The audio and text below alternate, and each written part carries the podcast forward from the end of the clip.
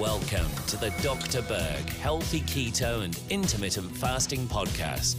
Now, your host, the man taking your health to a whole new level, Dr. Eric Berg. Hey guys, I am back. Today we're going to talk about the thymus gland in relationship to viruses. It's the missing link. Let me explain. What is the thymus? It's different than the thyroid. Okay, the thyroid is located in the front part of the neck. It regulates your metabolism and many other things. The thymus is a little lower. It's right on top of the heart, right underneath your sternum right here. Okay. And when you're born, it's very, very large. And then when you get older, it actually shrinks. Okay. So the thymus is a lymph gland.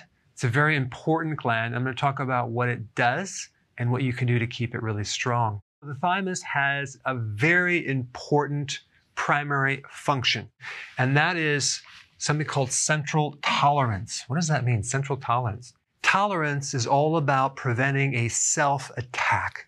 Like in an autoimmune disease where your body is attacking itself, you have certain mechanisms in place that prevent that self attack. Your body is supposed to differentiate between your own cell and a pathogen because we don't want our own immune system to go rogue and destroy our own tissues. And this is a very interesting point because in certain experiments, when they removed the thymus gland, all sorts of autoimmune diseases popped up. Okay, an autoimmune disease is very specific to a gland. So if you have an autoimmune condition to your thyroid, you have antibodies that are attacking itself. So the thymus has a very big importance in preventing this from occurring. Let's talk first about what is a T cell. And by the way, in the thymus, you have T cells and B cells. The T stands for thymus because it actually develops in the thyroid gland, whereas the B cells develop in the bone marrow. So there's three types of T cells. Okay, and I'm going to try to keep this very, very, very simple. You have the killer T cells, which basically kill viral infected cells. So, in other words, if that virus gets into that cell, um, this killer T cell will destroy the entire cell and the virus. And by the way, in order for this cell to develop, it needs iodine. So if you're deficient in iodine, what can happen is you might not have the full capacity of the killer cells. The killer T cells are basically like your special forces. Okay, now we have the helper T cell. The helper T cell works by coordinating the army. It doesn't necessarily do the killing, but it does tag viruses. So it will take spray paint and put a big X on the viruses or the pathogens that need to be taken care of. And those messages are sent to the killer T cells and other cells for them to do the dirty work. The helper T cells are the coordinator. They're in communication with the entire army. They do a lot of recruitment, so they will uh, signal certain parts of your immune system and tell them to ramp up and get ready and send more troops because we need more help. Then you have something called the regulatory T cells, and this is very, very interesting. This cell keep the immune system from overreacting. So here you are, you have this war going on between your immune system and this pathogen, and you have a lot of things flying around. You have inflammatory things, you have uh, certain toxic chemicals that your army has to be able to kill off pathogens. Well, some of that leaks out and it actually irritates your tissue. You have certain um, what's called cytokines that are like weapons that your white blood cells use to kill viruses and bacteria and fungus and parasites. And when you get sick, and you get a headache or the flu like symptoms or a muscle ache or fatigue, what you're feeling are those cytokines or weapons from your white blood cell doing the destruction. Same thing with a fever. Your body is just trying to kill off something. The worst thing you can do is quickly try to suppress that with some medication. You want to let your body do its thing. You don't want to necessarily get rid of the fever too fast. And you want to kind of cope with some of these symptoms as long as you can because your body is working. It's trying to fight off this infection.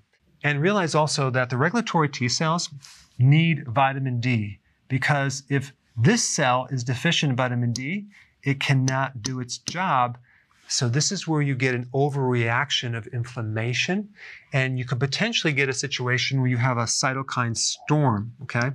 Now I don't know if you've been following the COVID 19 um, connection to the lung and how some people are developing what's called a cytokine storm, and that's when they're in intensive care in serious condition where they're on a ventilator or a respirator and they have this serious uh, inflammatory reaction.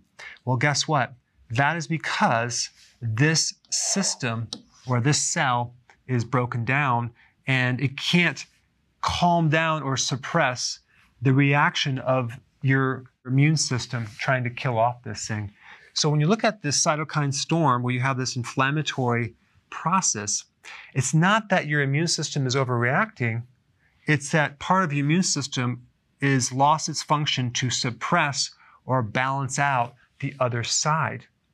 And it just so happens vitamin D can help this cell and it can also help suppress inflammation as well. And by the way, I think I already mentioned this, but the helper T cell also needs vitamin D to help coordinate the army. So you can see all of these cells work together.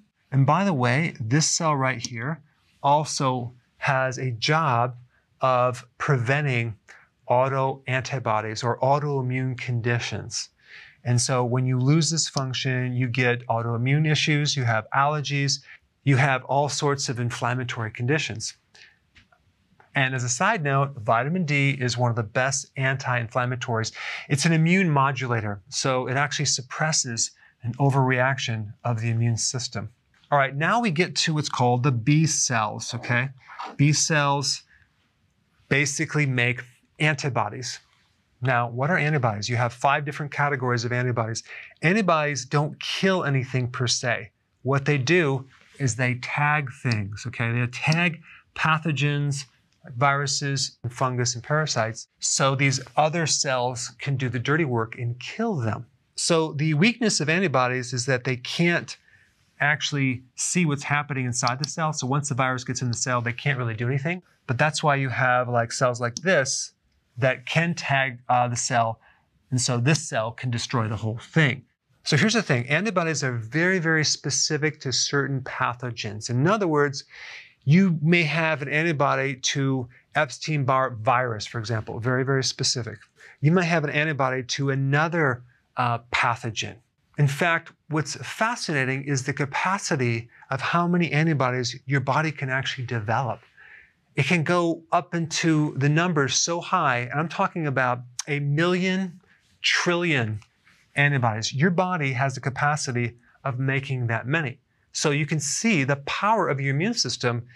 You can have resistance or protection to pretty much anything.